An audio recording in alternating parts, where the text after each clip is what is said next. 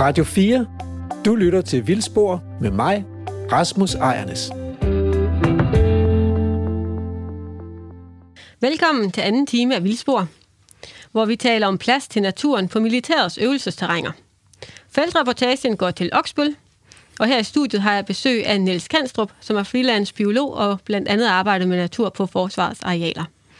Og øh, Kanstrup, nu bliver vi jo lige afbrudt af øh, nyhederne her. Men du er ved at fortælle om kronvildet på forsvarets arealer, som i virkeligheden finder det mere fredeligt ude på forsvarets arealer med sprængstof rundt om ørerne, end, øh, end de gør i resten af landet, hvor vi har øh, masser af beboelse og landbrug og, øh, og mennesker og trafik. Og øh, så vil jeg høre med, øh, med jagt. Har I jagt på øh, forsvarsarealer også, eller er de fredet for det? Der har altid været en tradition for jagt på de her arealer, og jeg tror egentlig, øh, måske er mange soldater, jæger også, altså der er jo sådan et fælles nævner, kan man sige, med hensyn til brug af, af skydevåben. Så der har været en jagttradition på, på de fleste af de her arealer, og det kan man også aflæse på nogle af, nogle af de uh, logoer øh, eller varetegn, som de her forskellige forsvarsområder, de har. Øh, et sted, for eksempel Hævring på Nordjursland, der er det fasanen, der er varetegnet. På Borgs skydeterræn, som vi har snakket om, der er det et stort regnsbue, som jo i dag ikke er en jagtbar art, men som jo har haft en meget, meget stor værdi for, for jægerne gennem tiden. Hvordan bruger de de her varetegn? Det er simpelthen indgår i øh, garnitionernes logoer, og det kan man se på deres uh, hjemmesider, man kan se det på bygningerne og i deres Hold messer de har virkelig taget det til sig. Det er, de har taget sig til, det, til sig, og uh, på uh, Oksbøl, der er det uh, krondyret, uh, der er også er ligesom signaleret, som, og det er naturligt nok jo, men det viser bare, at der er en traditionel forbindelse imellem jagt og de her arealer. Sådan har det været i mange år. Og det, sådan har det været op til for ikke så lang tid siden, hvor forsvaret så lagde sin strategi helt om, faktisk på ganske kort tid, fra at forsvaret selv stod for jagterne og brugte den til forskellige formål, øh, egne øh, jagter også i forhold til repræsentation, hvor man så besluttede, at man, ligesom for eksempel også Miljøministeriet gør, øh, så besluttede man at, at lege de fleste arealer ud til lokale eller fjerne jæger, men i hvert fald lege det ud til private jæger, selvom der så også er nogle områder, der stadigvæk har en, en uh, repræsentationsjagt i en eller anden form. Hvad er det så, der adskiller? Nu siger du, at, at grundvildet er nataktivt i resten af landet, men det er dagaktivt på forsvarets arealer. Har I bare et, et lavere jagttryk? Ja, altså eller? det er ikke sådan, at kronvildt normalt, normalt er nødvendigvis er dagaktiv på alle forsvarets arealer, øh, fordi der er også forstyrrelser, der er jagtlige forstyrrelser også nogle steder, men det er fordi, at jagttrykket generelt er lavere, det er mere styret, og så er der nogle steder, hvor man igennem mange, mange år har haft egentlig jagtfred. Altså for eksempel rundt omkring Græ og Blanksø, som ligger ude i den nordlige del af, af Oksbøl Skyde- og øvelsesterræn. Der har man igennem årtier haft det, der hedder et krondyrreservat, hvor der simpelthen har været forbud mod jagt, og det er koordineret også med andre i området, Naturstyrelsen osv.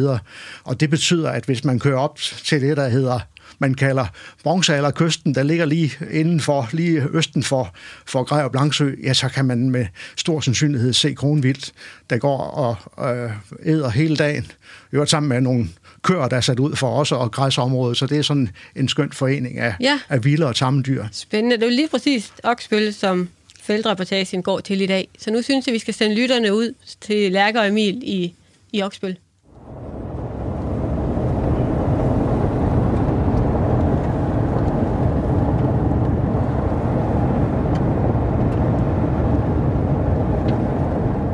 Det er mig, der er Lærke Sofie Gleup, og lige nu er du på reportage med mig og Emil Skovgaard Brandtoft.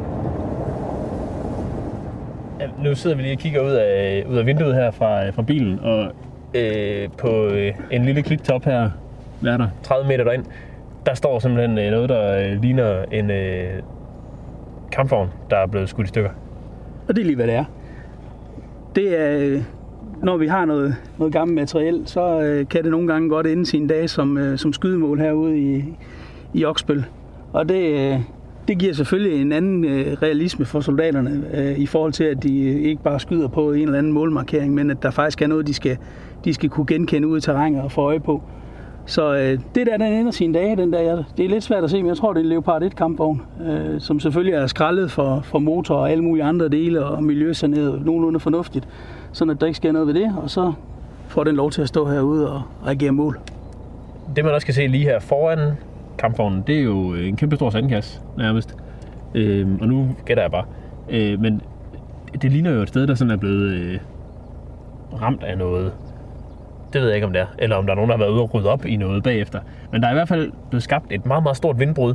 Øh, som også er de der øh, afblæsningsflader, Lærke nævnte før, hvor, øh, hvor vandet, eller ikke vandet, sandet, øh, ligesom får lidt mere frit spil og kan bevæge sig rundt og med noget sandfyning, og, og, og der, hvor successionen ligesom starter, når planterne begynder at indvandre rigtig fine steder og være øh, øh, stedmorblomst, eller blåmunke, eller, øh, eller måske en kællingetand, eller hvad ved jeg, der sådan noget laver og alt muligt andet, der sådan skal bruge noget bart sand til at etablere sig. Øh, de har det svært i de steder, hvor sandhjelmen er meget dominerende, men så sådan et sted, hvor nogen har tabt en granat, så den tager bang og lavet et hul i jorden, der er det, der, øh, bagefter, når den er færdig med at sige bang, så er det godt at være plante der. Genstarter succession. Lige præcis. Militær natur. Må man tage et billede af den der? Ja, jo. Eller er det en øh, statshemmelighed? Nej, der er ikke nogen stor hemmelighed i den. Jeg tror ikke, den kører ret hurtigt med. Nej, den, den har ikke nogen stor værdi for hverken ven eller fjende.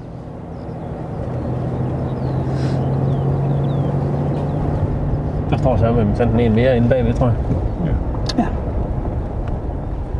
Stærkt.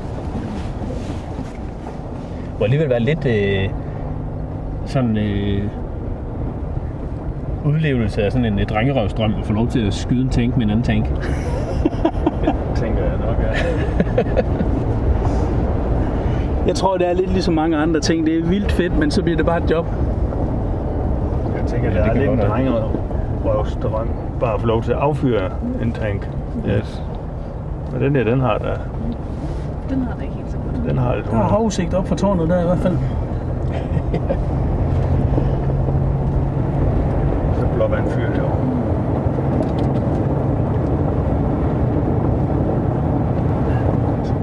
Og så er der lidt øh, oprydning her, kan man se. Åh oh, ja. At det er ikke det, det er når de, de tager og går terrænet igennem med mellemrum. Så ender det herude på, på Skrotkirkegården. Og så bliver det så samlet ind på et tidspunkt og, og kørt til produkthandleren. Jamen det vi kigger på her, det er, det er nogle af de øh, projektiler, eller, som, ligger ude, i- som har ligget ude i terrænet. Med mellemrum, så bliver der lavet sådan en, en gennemgang herude, og selvfølgelig især ude omkring de her veje, som vi kører på nu. Og det man så finder og får, får samlet sammen herude i terrænet, det, det bliver så lige samlet, og så på et tidspunkt, så ryger det videre til produkthandleren. Men der er en god, øh, god blanding her. Det er, det er primært øh, granater fra vores øh, leopardkampvogn, kan jeg se. Så er der lidt morter herude også, og der er lidt, lidt drivledninger fra, fra projektiler herude. Er det en faldskærm, der ligger... Ja, det, det er nok faldskærm fra en af de her store øh, lysgranater, vi har, vi kan skyde ind. Øh, vi har nogle, nogle lyssporgranater, vi kan skyde ind over et område, sådan at vi, øh, vi får rigtig meget lys ned over et mål, for eksempel, så vi kan se, hvad vi, hvad vi skal skyde efter. Og nu hvor vi lige sidder og kigger på den der øh, øh, dynge af, af gamle våben, han har sagt gamle granater og sager, så fløj der også de to sommerfugle henover, nu kom der en til. Og det ligner jo altså nogle af de store perlemor sommerfugle, øh, som, øh, som har det svært i, øh, i det danske landskab, men øh, det er sådan nogle, der ligger æg på violer, og violer er der jo ikke så mange af, men de kan rigtig godt lide de der vindbrudene, og måske når vindbrudene lige har et par år på banen og er groet en lille smule til, så er sådan en som hundeviol, som er en rigtig god lavplante til, til, til klitperlemor eller markperlemor, sommerfugl. Øhm, så indfinder den sig, og, øh, og øh, ja, nu er de jo væk igen, de fløj jo bare lige forbi bilen, men det lignede altså, det lignede dem, og det er dejligt at se dem, fordi de, de har det ikke så godt i det generelle danske landskab. Spændende. Altså en perlemors sommerfugl, der sidder oven på den dynge jern her, det vil, det vil jeg da kunne kalde militær natur. Det, det vil være et enormt sigende billede, i hvert fald. Ja. Så det er næste fototur, Ja. Martin. Ja vel?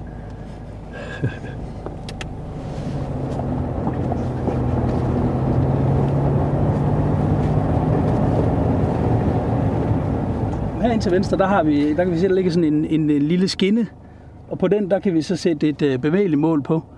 Øh, det er jo nok sådan, at hvis man kommer ud i en rigtig situation, så står fjenden ret sjældent stille. Så vi har muligheden herude for at lave mål, der bevæger sig, og vi har også mulighed for at lave skydninger, hvor kampvogne bevæger sig, og så skyder på bevægelige mål. Det er mig, der er Emil Skovgaard Brandtoft, og lige nu er du på rapportage med mig og Lærke Sofie Kleop. Nu har vi øh, kørt et godt stykke vej herinde i, øh, i skydeterrænet, og vi står og kigger sådan mod, øh, ja, hvad kigger vi mod?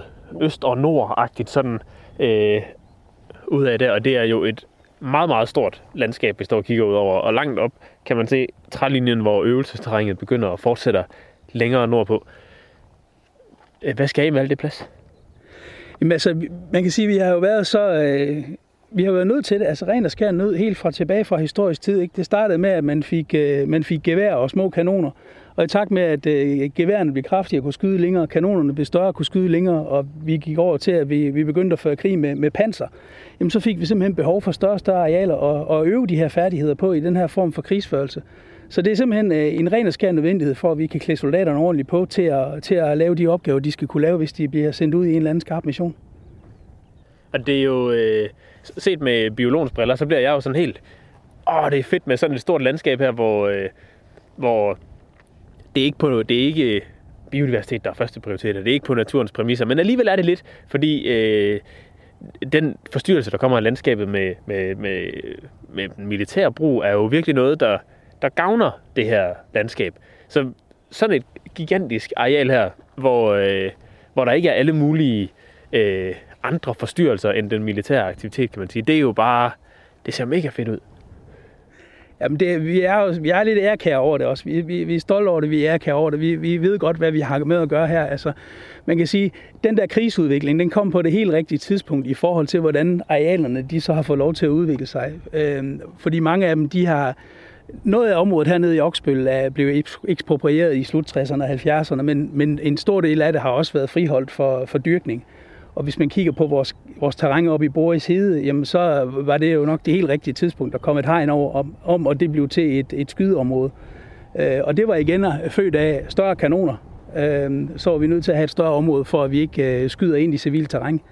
Øh, og det gør jo, at, at vi har de her unikke områder her, som, som har været friholdt for det. De har så skulle selvfølgelig lægge ryg til vores øvelsesaktiviteter, men, men så er der så andre ting, som de, de har været fri for. Nu kommer der lige øh, en lastbil kørende her. Kan han komme forbi? Han siger, det er alt er godt. Det er Benny Andersen. Ja. Hvad fanden? Det er vores nye master, den der. Det er uh, state of the art. Skydeterrænet hernede i Oksbøl er jo et gammelt areal, og jeg tror ikke, jeg fornærmer nogen, heller ikke dem, der satte det op i sin tid, ved at sige, at de signalanlæg, vi har hernede på nuværende tidspunkt, de kan ikke klare mere. Øh, det er næsten noget, som er plukket ud af en gammel Olsenbanden-film, så gammel de er. Nu har vi fået udviklet et, øh, et system, hvor øh, vi ligesom træder ind i, i det, som vi kan sige, vi også har forberedt terrænet til, altså de næste 50 år. Øh, det er utrolig vigtigt, at vi kan varsle øh, civile og selvfølgelig også vores, også vores egne enheder, om at der sker aktiviteter i området. Så øh, nu har vi taget første skridt her i, i Oksbæl til at få øh, et nyt varslingssystem, og det er med, med lys på, og det er med blinkende lamper, og det er med den her store karakteristiske røde kugle, vi har så oppe i masterne, så man kan se på lang afstand, at, at her er en eller anden form for aktivitet. Nu kommer det så ind i en moderne tidsalder, hvor vi er fri for at sende mænd ud på cykel eller i bil og, og hejse den røde kugle og tænde lygten, men at vi får et system, som, som vi kan fjernstyre, og vi har forberedt det til, at vi kan, vi kan udbygge på det her system her. Så øh, det er vi rigtig glade for, at vi, øh, vi nu får sat op hernede i Oksbøl som det første sted. Du lytter til Radio 4. Vi er nu kørt øh, et lille stykke igen, og øh, står nu øh, her ved siden af et, et lille vandhul på et øh, ret fladt område, omkranset af træer. Og så har vi fået en ny gæst. Velkommen til, til Stig. Tak skal du have. Kan du lige præsentere dig selv øh, for lytterne? Ja, men jeg hedder jo Stig Larsen, og jeg er chef for skydsikkerhedselementet her i Oksbøl, øh, skyd- og øvelsesterræn. Og hvad er det for et sted, vi, øh, vi står lige nu? Ja, det er jo endnu et fantastisk område her i øh, Oksbøl, og vi er jo faktisk på øh, Vejers Havvej, lige øh, vest for Mosebro Kirke. Og det, som jo er det særlige kendetegnende ved netop det her område, det er, at det er jo sådan et fladt hedeområde, vi står på. Vi står faktisk op ad en lille sø, men øh, stedet her har jo faktisk en meget speciel historie. I det, hvis man spoler filmen tilbage, mens vi var i øh, Afghanistan, der kan man jo godt huske, at vi boede i Camp Bastion, og så kørte vi ned til Camp Price og til Armadillo og de andre lejre. Og det vil sige, at soldaterne skulle hele tiden bevæge sig fra en lejr til en ny lejr. Og netop her i Oxford, jo, som er Forsvarsministeriets største og vigtigste skyde- og øvelsesterræn, der skal vi altid kunne tilvejebringe de faciliteter, soldaterne skal bruge. Så lige nøjagtigt her, hvor vi står, den flade hede, der lå der faktisk det, man kan sige, fundamentet til en stor lejr, som skulle bruges til at træne og uddanne soldaterne, inden de skulle til Afghanistan. Og det vil sige, at det, man faktisk havde gjort på det her stykke, det var et øh, stykke hede, hvor man øh, altid har kørt øh, med skud med artilleri fra. Der tog man simpelthen nogle gravmaskiner og doser og skrabt ud og skrabt overflade jorden ud og lave sådan nogle kæmpe volde, som vi så, man brugte ned i Afghanistan, op til en øh, over lastbilets højde faktisk, således at soldaterne i Afghanistan kunne være beskyttet. Og det skulle de selvfølgelig øve herhjemme. Så det man faktisk gjorde, det er, at man skrabte området overflade jorden ud og lavede de der volde. Og området her, det hedder faktisk flyveærendet, og det er fordi, at da man kiggede fra toppen af og tog et luftbillede, så det soldaterne havde skrabt ud til, det ligner faktisk et flyveærend, der ligger på maven, kan man sige, med benene spredt ud og armene spredt ud, og så med vingerne imellem. Og så inde i det her store område, 250 gange 250 meter, der lå sådan en Forward Operation Base til træningsbrug her i Oksbøl. Ja, og øh, nu hørte jeg jo, jeg har hørt en lille fugl synge om, at det, der var lidt problemer omkring det her øh, sted. Hvad, hvad, hvad gik konflikten ud på? Jamen, jeg vil ikke sige, øh, det var ikke en konflikt. Det var faktisk en øh, naturlig reaktion, vil jeg sige, fordi at Varde Kommune naturligvis som øh, tilsynsmyndighed jo ringede ud og spurgte ad, hvad er det forsvaret laver herude? Og så er det, at det førte jo til, at man øh, stoppede etableringen af det pågældende areal, og så efterfølgende blev man enige om, hvordan at man skulle øh, reetablere det, ligesom vi normalt gør efter øvelser. Det vil sige, at når den pågældende øvelse ville have været færdig, så ville vi have jævnet hele området igen, og så vil det i virkeligheden, ligesom vi ser nu, hvor det blå, øh, væk, eller hvad skal vi sige, vælter op med græsser og urter, og der er også kommet en lille sø her, at sådan vil området også være blevet efterladt, og så vil der komme en ny øvelse, hvor man så vil gentage øh, operationen. Og det er egentlig det, der er i det hele tiden. Vi ruder det hele til i løbet af en uge og dækker det til igen, kan vi sige. I midlertid benytter vi det, og så bliver det efterladt til næste gang, der er behov for det. Hvornår, øh, hvornår var det her, at det blev øh, blotlagt? Hvor mange år er det siden? Altså, vi har stået og... Altså, man, man glemmer jo hurtigt, men vi er sådan kommet frem til i cirka 2012. Og så gik der jo selvfølgelig en periode, mens at man sammen med Varde Kommune øh, undersøgte, hvad der skulle gøres, og jeg ved også, der var andre fagspecialister inde, og så var det det her, man kom tilbage til. Der skulle være øh, de her små vandhuller, eksempelvis til Tingsmeden, som jo er rigtig glade for at være i de her områder, og så skulle det forsøge, om man kunne reetablere heden, og det kan man jo også se rundt omkring, at de små hedeplanter er jo vokset op igen på hovedparten af arealet herude. Det man også kan se i dag, det er jo, at der er lavet en efterfølgende undersøgelse, hvor man har fulgt området herude, jeg tror faktisk fra Aarhus Universitets side af, hvor man kommer og måler ud for de der gule målepinde, man kan se, der står ude i terrænet, hvordan at terrænet regenererer sig. Men det er faktisk det, man ser generelt her i Oksbøl. Det er jo, at vi graver op og dækker til, og så flytter vi os til et nyt sted, graver op og dækker til, simpelthen ud fra, hvilke behov øh, soldaterne og enhederne har hernede.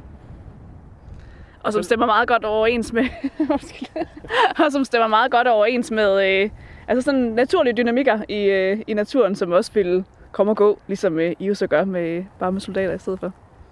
Ja, jeg synes faktisk, at der er en god øh, sammenhørighed herude mellem, at skal vi sige, forsvarsinteresser og så naturinteresser. Også fordi, at det er jo alt afhængigt af, hvad soldaterne skal træne til aktuelt, hvor vi er, i hvilke områder. Tidligere kan man sige, der ville vi gerne være ude i ørkenen. Det var så eksempelvis Kalsmærsk Hede på de åbne områder. Nu fokuserer vi mere på, at nu skal vi øh, have fokus på, øh, på Østeuropa, øh, og det vil sige sådan noget med skov og mere lukkede områder, jamen så skal vi finde nogle områder her omkring Oksbøl, hvor vi kan tilvejebringe det, netop for hele tiden at være i, skal vi sige, i, at følge efter, hvilke trænings- og uddannelsesbehov soldaterne har. Når jeg med mine øh, biologbriller kigger rundt på det sted, vi står her, så bliver jeg glad. Jeg synes jo virkelig, det her, det er, altså man kan se, øh, man kan se de fine øh, lyserøde klokkelyngblomster, der står her. Ikke? Og klokkelyng er jo sådan en, som faktisk har det lidt vanskeligt på nogle af, de, på nogle af indlandshederne, nogle af de klokkelyngheder, der er øh, inde i landet. Der, der gror de ligesom til, og, og det er sådan en, der den har det sgu ikke alt for godt vel. Men øh, her er der masser af friske øh, klokkelyng, der blomstrer. Øh, nede i kanten af vandhullet står der øh, liden solduk, som er sådan uh, en kødædende plante. Øh, som også er sådan lidt halvsjælden, ret sjælden faktisk i Danmark. Den findes netop ved sådan nogle hede små vandhuller og, og sådan noget på heder. Så kommer der en gul en, der står herover. Øh, den hedder benbræk. Øh, den står typisk steder, hvor, øh, hvor der også er noget, øh, hvad skal man sige, øh, vandet er lidt surt, øh, og typisk sammen med, øh, med, med tørvemosser og alt sådan noget. Og så så jeg noget, der kom flyvende lige før. Og det var ikke en fugl, for en gang skyld. Øh, en sommerfugl, og der flyver faktisk måske en til herover. Nå, nu forsvandt den lige ned imellem. Øh, en moserandøje, som er sådan en lille... Øh, øh, ja, den er jo brun mest, og så har den sådan nogle små øh, øjenpletter rundt i, øh, i randen, og den lægger altså æg på smalbladet kærul, som er alt det hvide, vi står og kigger på her rundt. Øh, de der uldtotter, man kan se ude i landskabet. Og det er altså alt sammen øh, øverste hylde, når vi taler naturkvalitet. Øh, og faktisk så, mens vi gik herned, så så jeg også en lille, sådan en lille underlig en, der hedder en, øh, en bruskbæger, som, øh, som findes herover øh, omkring Oksbøl og, og Blåvand området her, og så nogle enkelte andre steder i Danmark. Og det er sådan en, som, øh, hvis jeg ellers husker rigtigt, godt kan lide det der sådan lidt øh, øh, sæsonudtørrende noget, hvor det er vådt noget af tiden, og så tørrer det ud om sommeren og sådan noget. Der, der trives den øh, altså rigtig godt. Øh, den ligner lidt en anden Oksbøl, øh, Oksbøl specialitet, der hedder skorem, som, øh, som også findes sådan nogle, øh, nogle steder. Og når jeg siger ligner, så er det fordi, de begge to små og har hvide blomster. De, hvis man kigger nærmere på dem, så er de ret forskellige faktisk. Men bruskbæger, det er, det er første gang, jeg ser den, så det er også lidt et hit. Det er godt, det her. Mm. Altså man må virkelig sige, at, det, at selvom det har været øh, brugt militært, så er det jo virkelig øh, efterladt godt og blevet til noget godt. Jeg synes også, man skal supplere her netop, at nu står vi her et sted, hvor vi kan sige, at vi er kommet til at grave os til det gode resultat, der er kommet i dag. Men rent faktisk, så kan man jo også se, nu var I selv nede på Kalsmærsk Hede før, hvor vi kørte, at der de store flader, hvor vi jo faktisk desværre, kan man sige, kommer til at skyde øh, heden i flammer, når det er sådan, at vi skyder. Vi slukker flammerne, og så kan man se igen i løbet af et års tid, jamen så pipler det op igen med nye lyngplanter, som jo ellers ikke vil have mulighed for at komme frem netop, og vil have været i det gamle lyng. Så jeg synes faktisk, der er en god øh, dynamik imellem forsvarsbrug af området, og så netop de der naturinteresser, men også den fornyelse, der er ved, at vi desværre i anførselstegn kommer til at brænde heden af. Militær natur. Militær natur, ja, lige nuagtigt. Men vi har, vi har været inde på det nogle gange, øh, nogle gange undervejs, at den der, den der forstyrrelse og den der dynamik, som også, øh, som også er øh, lidt tilfældig og lidt uforudsigelig, og det er ikke altid lige det samme sted, det sker, og nogle gange brænder det, og nogle gange gør det ikke. Øh, det, det er sgu også meget godt. Altså, så, så opstår der også noget, noget dynamik for naturen, og, og det der, hvis det hele bliver for statisk, så går naturen også i stå på et eller andet, et eller andet, på en eller anden måde. Ikke? Så den der dynamik med ting, der hele tiden bliver nulstillet lidt, eller hvad skal man sige, det er super. Det er så dejligt at se. Men nu, kan vi, nu er vi jo ikke øh, i Boris, men der var jeg oppe her tidligere. Og der er jo mortergranathuller overalt deroppe. Og sådan en, øh, en lørdag sen eftermiddag, man står ude og står tilfældigvis og kigger ud. Lige så ser man noget, der bevæger sig. Og så ude i sådan et lille granathul, der ligger der en salamander nede. Det er jo også, man tænker, helt fantastisk, at ude midt på en stor hede, nede i et øh, morterhul, der er fyldt af vand, der ligger en lille sød salamander. Jamen, fantastisk. Det, det er jo fantastisk, og det er jo også... Øh, nu vil jeg ikke sige, at, øh, at morterhuller er, øh, granathuller er naturlige, men, men øh, oprindeligt har der jo været sådan en... Øh, i de her hedeområder her, og ude i klithederne og sådan noget, har der jo været steder med fugtighed og steder, hvor det er tørt, og det har vekslet med hinanden, og det har flyttet meget rundt med sandfyningen, og klitterne flytter sig hele tiden og sådan noget. Så de opstår og forsvinder igen, de der vandhuller der. Og den, den, øh, der er jo nogle arter, som er helt intimt knyttet til sådan nogle vandhuller, som kun er der en gang imellem. Altså, øh, som ikke kan overleve, hvis der er vand året rundt, eller, og som heller ikke kan overleve selvfølgelig, hvis der er tørt året rundt, men som er afhængig af den der, øh, de der sæsonudtørrende udtørrende vandhuller. Det, så, så, sådan noget her, hvor vandet sikkert står en lille smule højere om vinteren, og så forsvinder, synker lidt ned om sommeren, ikke? Der, øh, der bliver de her kantzoner her, de bliver vigtige levesteder for nogen. Som så har de lige en meter her, hvor de øh, hele vejen rundt om søen, hvor, de, hvor forholdene er optimale. Spændende. Da jeg var her sidst i 2018, der var den her sø fuldstændig udtørret. Den sommer, der var så ukristeligt varm. Og så se den nu i dag, hvor, hvor der er rimelig godt med, med vand i, og der er masser af forskellige opvækster rundt omkring langs kanten, og der flyver forskellige guldsmede og så videre rundt. Øh, det, det er bare sjovt at se. Vi har jo faktisk i år øh, haft så meget kronvild som aldrig før herude, og det er formodentlig noget, der hænger sammen med, at øh, med coronaen kan man sige, at øh, soldaterne har jo været hjemsendt, men der har heller ikke været det turistpres herude, der har været tidligere. Så hvis man har kørt rundt herude, og nu ved jeg ikke, om I nåede herop øh, i mellemterrænet herop omkring, øh, skal vi sige, mellem Greve på Havvej og så herned til, at der, der står jo kæmpe rudler af, af kronvild hele dagen.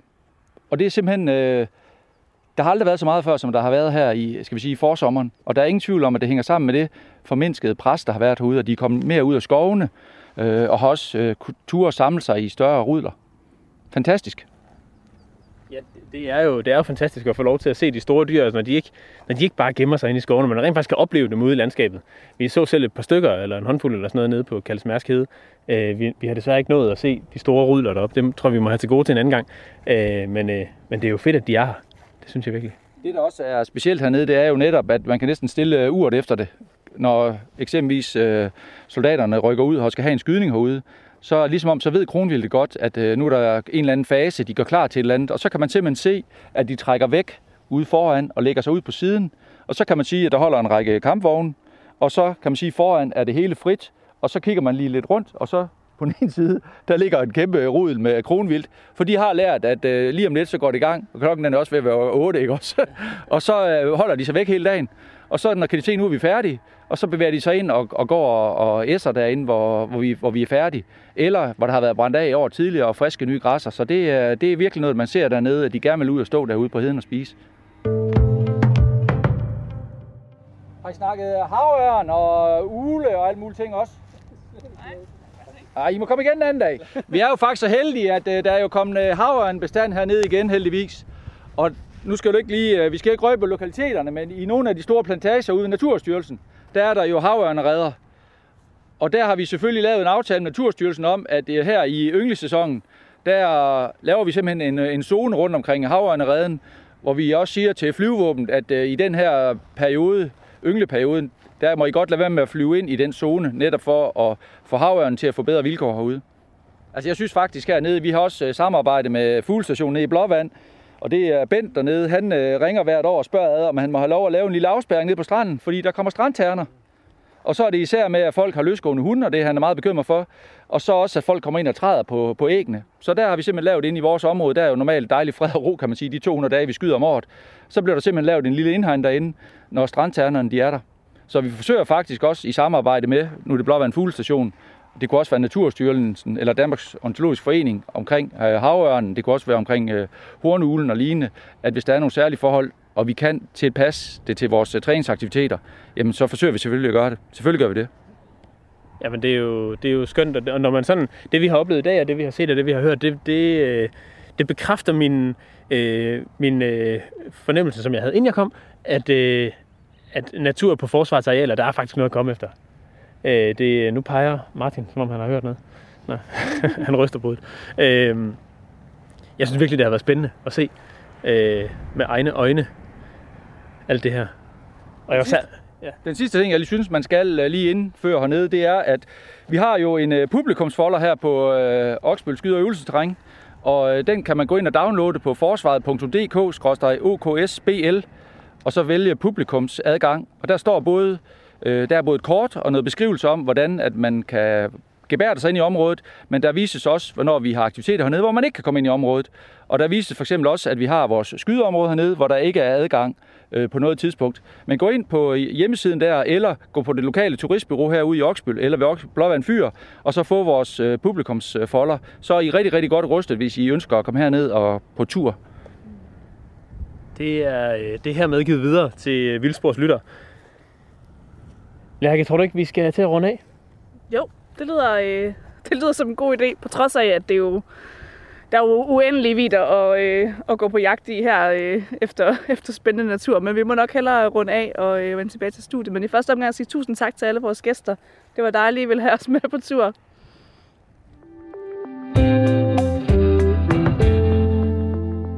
Nu er vi tilbage i studiet, og øh, jeg snakker med øh, Niels Kanstrup, freelance biolog, som jeg har på besøg i dag. Og du fortalte om krondyrene, men du fortalte også, at de går sammen med øh, nogle kvæg, der er sat ud i området. Har forsvaret også græsning med kvæg og heste? Ja, det er der et vist tradition for, blandt andet ude, som vi snakkede om, Græv og Blanksø, hvor der er kreaturafgræsning. Og det er et område, som militært set ikke er særlig højt udnyttet. Det er til gengæld er en, en fersk eng, hvor der er meget store naturværdier tilknyttet, det er habitat, natur osv. Så, så der går øh, krondyrene og samgræsser med sådan en anden stor øh, drøvtykker og, og holder faktisk området ganske fint og, og flot. Nogle steder måske endda lidt rigeligt overgræsset, men det er jo mere sådan en, en smagsag, et niveauspørgsmål. Så de steder, hvor man kan sige, der er behersket med areal tilknyttet interesse, altså for forsvarets side, jamen der går det okay med at have kreaturgræsning for eksempel, eller hestegræsning i, i hegn.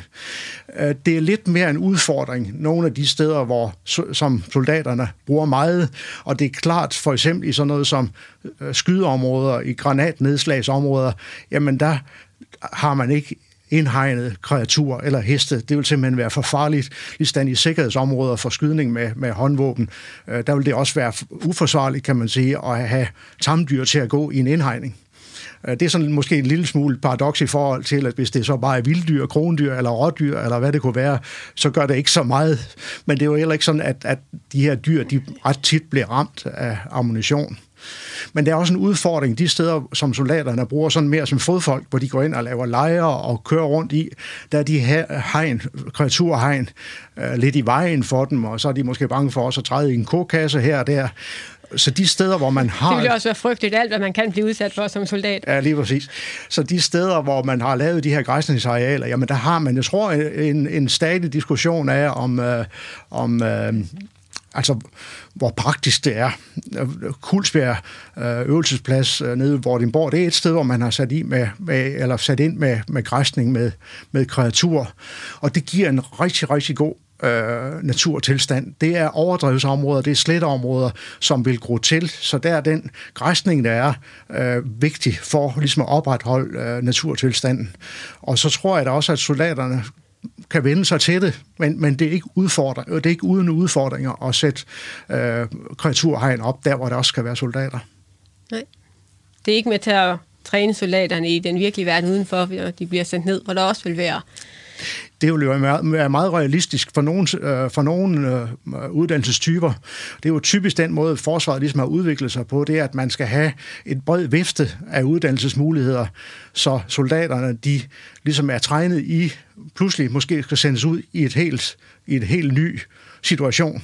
Det er jo til forskel fra dengang, man kan se, det var et forsvar, hvor man siger, nu øh, skal vi passe på Danmark, hvis øh, russerne eller andre kunne finde på at komme og angribe os, jamen så har vi indrettet øh, vores træning til øh, den, sådan et angrebsmønster, der kunne komme fra en fremmed magt.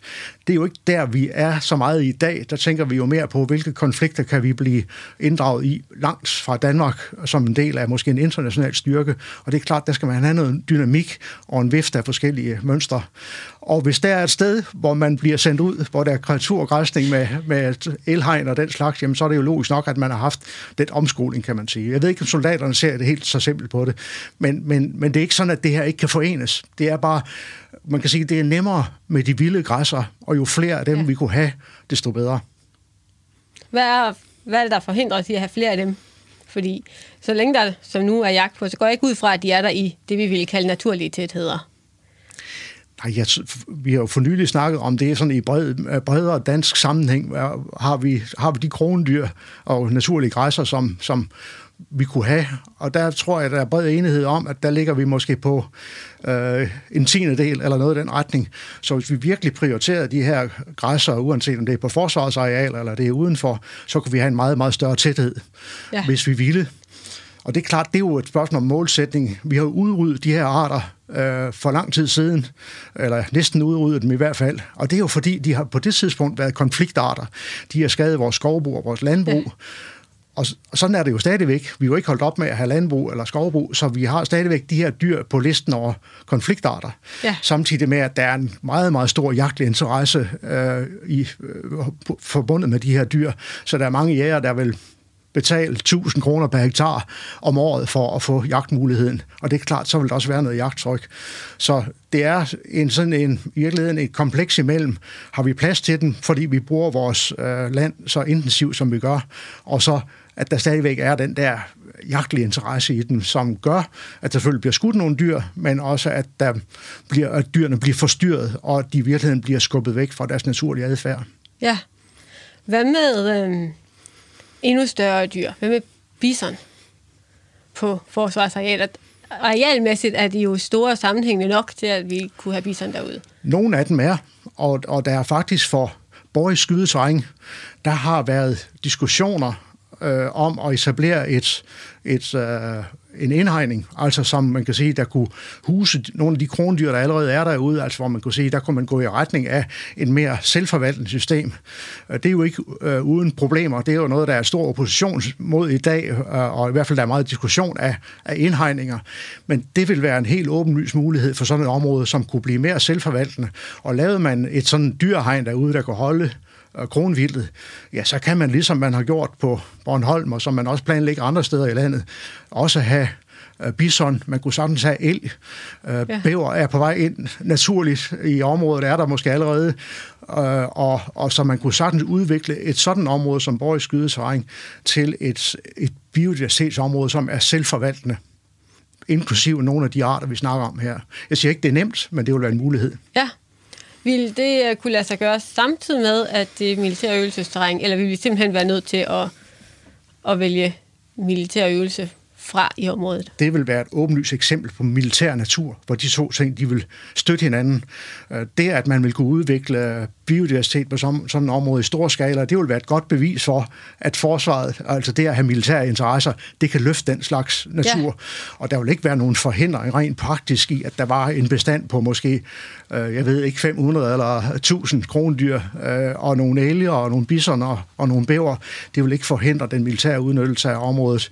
Øh, tværtimod vil jeg næsten sige, det vil, det vil sagtens kunne forenes. Det ser man øh, i andre lande, hvor man har store biodiversitetsinteresser øh, og græsser, også koblet op på, øh, på skydeterræn og øvelsesterrænger.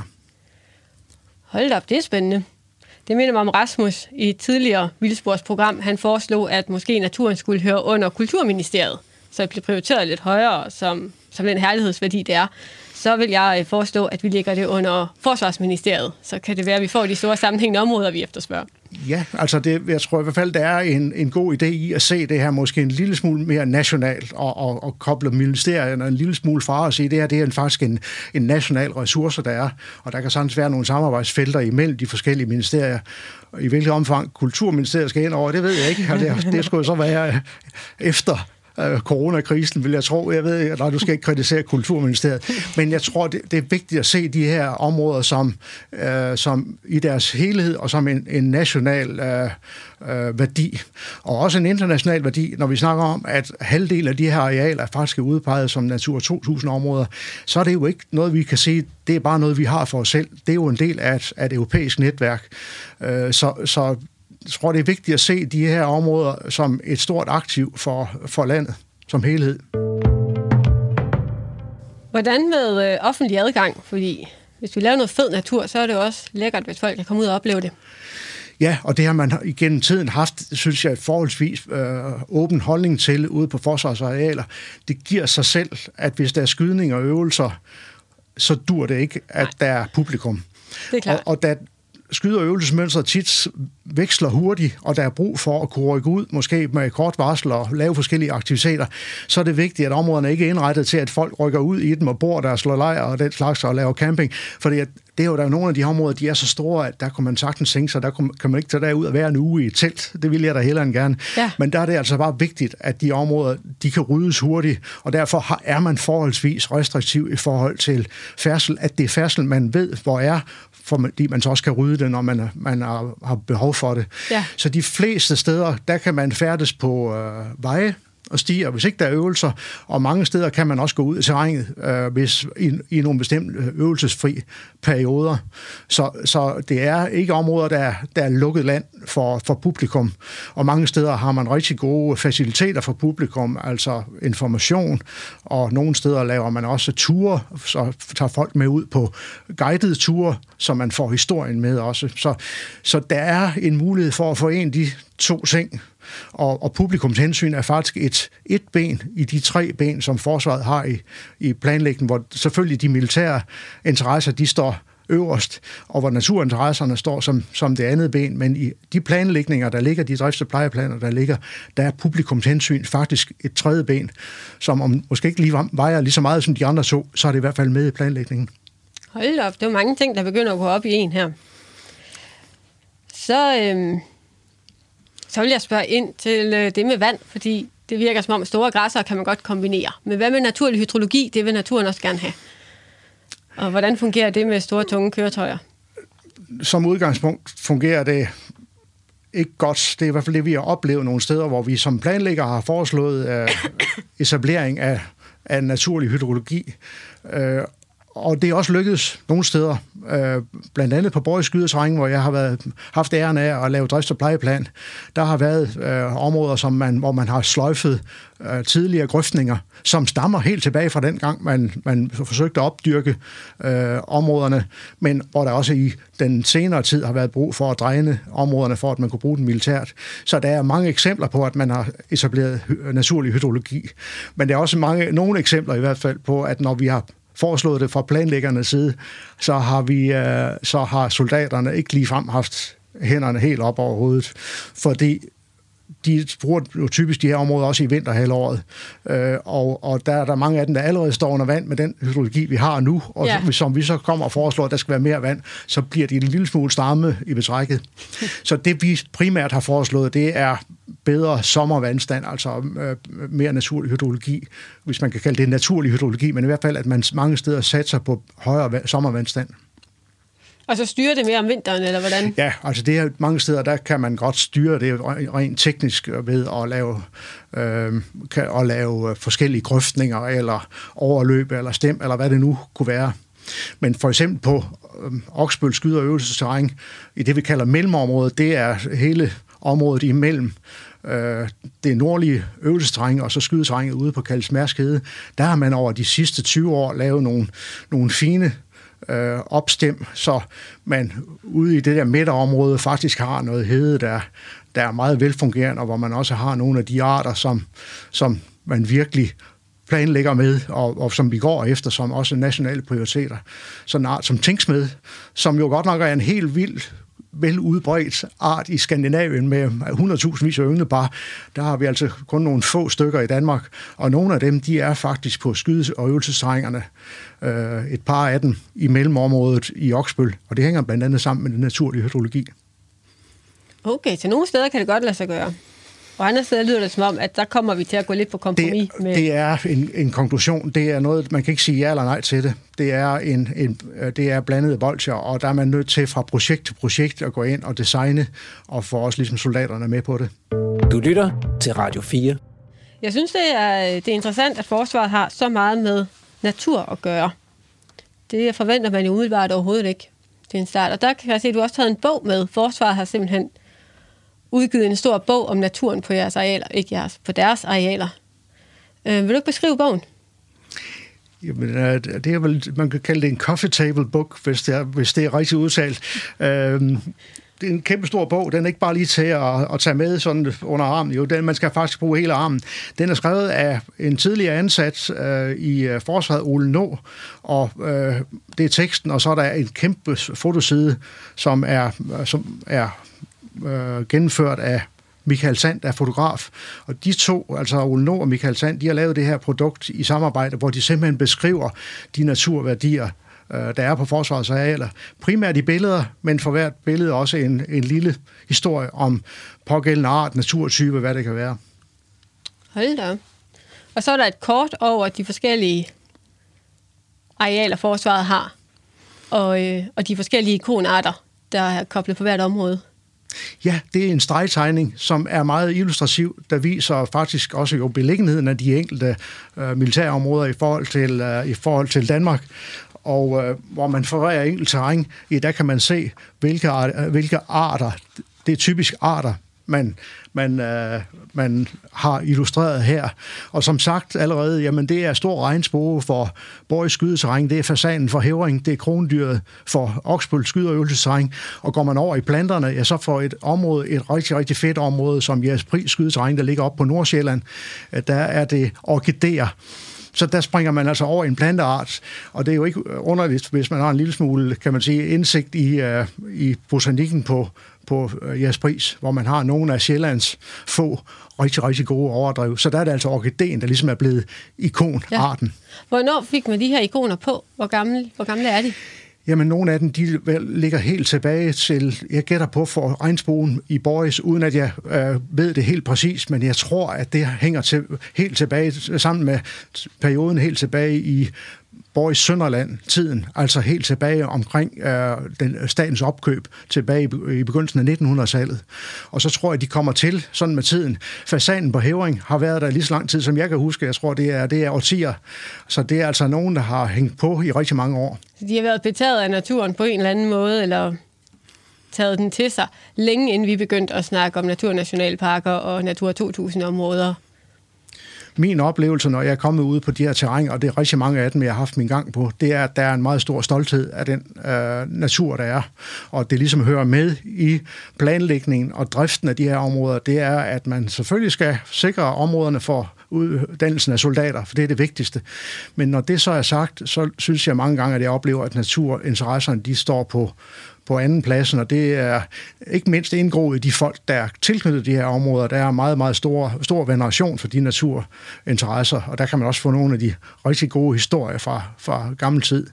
Så, så det er også et bevis for, at der er ikke et skisme her. Det er måske et paradoks, men der er ingen modsætningsforhold imellem at have natur og militær på det samme areal. Wow, det er også en enormt flot natur, også når man kan se bogen her. Det er nogle meget, meget, meget flotte billeder. Hvor, øh, hvor finder man informationer, hvis man nu sidder derhjemme i stuen og tænker, vi har da egentlig et militært øvelsesterræn i nærheden. Hvornår må man gå derud? Hvornår er der øvelse, hvornår er der ikke? Hvor, hvor finder man den information henne? Øh, altså Forsvarsministeriet har hjemmesider, hvor man forholdsvis hurtigt kan google sig frem til de enkelte terrænger. Hvis det nu kunne være hævring terræn på Nordjursland, og man tænker, nu vil man gerne ud og se Kattegat derude, men er der så en chance eller en risiko for, at der kommer nogle jægersoldater og skal skyde med store kanoner eller gevær samtidig? Og der kan man, jeg gætter på, hvis man googler hævring terræn, øvelsestidspunkt eller publikum, så, kommer, så der bliver udgivet hver måned, hver måned en liste over skydetider, og hvor der så også er øh, ligesom information om, hvornår er man velkommen i terræn, og hvornår er det lukket. Så det kan man typisk finde på det der øh, fantastiske internet, som, som vi, de fleste af os jo er udrustet med. Ja, fedt, fedt. Bliver der, øh, bliver der moniteret naturen i området? Holder de øje med, om den er i fremgang eller tilbagegang? Er der noget forskning knyttet op på deres arealer? Ja, altså hvis vi gentager Borg i skydeterræn, som vi ligesom har kommet lidt ja. tilbage til, men det hænger også lidt sammen med min egen helt vilde veneration lige nøjagtigt for det område, så blev det område i sin tid øh, opkøbt med naturhistorie, interesser tilknyttet, hvor Københavns Universitet var inde over. Der, der har været forskning igennem tiden. Øh, I dag er det meget mindre. Der bliver ikke lagt ret mange kræfter i, i monitering. Øh, men i kraft af, at det er Natur 2000-områder, så vil der sådan cirka være 6 år i hvert fald i, i forbindelse med en ny runde af Natur 2000-planer, der vil der blive lavet en, det man kalder en basisanalyse, som er sådan der, den tekniske datamæssige del af en Natur 2000-plan. Og det bygger blandt andet på nationale overvågningsprogrammer som Novana. Så der er en sådan statslig overvågning af de her områder via øh, nogle af de øh, generelle overvågningsprogrammer. Og så er der også nogle steder, hvor vi, når vi har lavet drifts- og plejeplaner, har haft mulighed for at få en lille smule øh, monisering ind, men det er bare svært. Det er kendetegnende for de fleste statslige og måske også private projekter i Danmark, at man sætter dem i gang sådan i håb om, at det nok går i den rigtige retning, men man sætter sjældent ressourcer af til også virkelig intenst at følge, om det så går i den retning, man gerne vil have. Ja, ja det ser vi desværre. Jamen, øh, det synes jeg var super spændende at høre om. Det var en fornøjelse at have dig på besøg. Tak skal du have. Det var dejligt at være. Selv tak. Nu skal vi til at høre om en spændende vildspor road trip summer special, ja. som øh, Rasmus Ejernes og så vores gave producer øh, Andrew Davidson er ved at lave. Så Andrew, her vil du ikke fortælle lidt om, jo, hvad jo. I har planlagt jeg ved udsætte ikke, lytterne for? Jeg ved ikke, hvad der er, jeg har rådet mig ud i. vi, vi er jo ikke taget sted endnu, det, det, men det gør vi snart. Øh, Rasmus og jeg, vi skal på tur rundt omkring i landet, hvor vi besøger nogle af jamen nogle af de stemmer, som lytterne faktisk har hørt i tidligere Vildsporsprogrammer, nogle af dem der, vi øh, besøger også nogle andre. Men det er for eksempel Hans Henrik Brun. Han er jo ved at være en meget Ja. velkendt Ja, ja, gæst ja. i programmet, må man sige.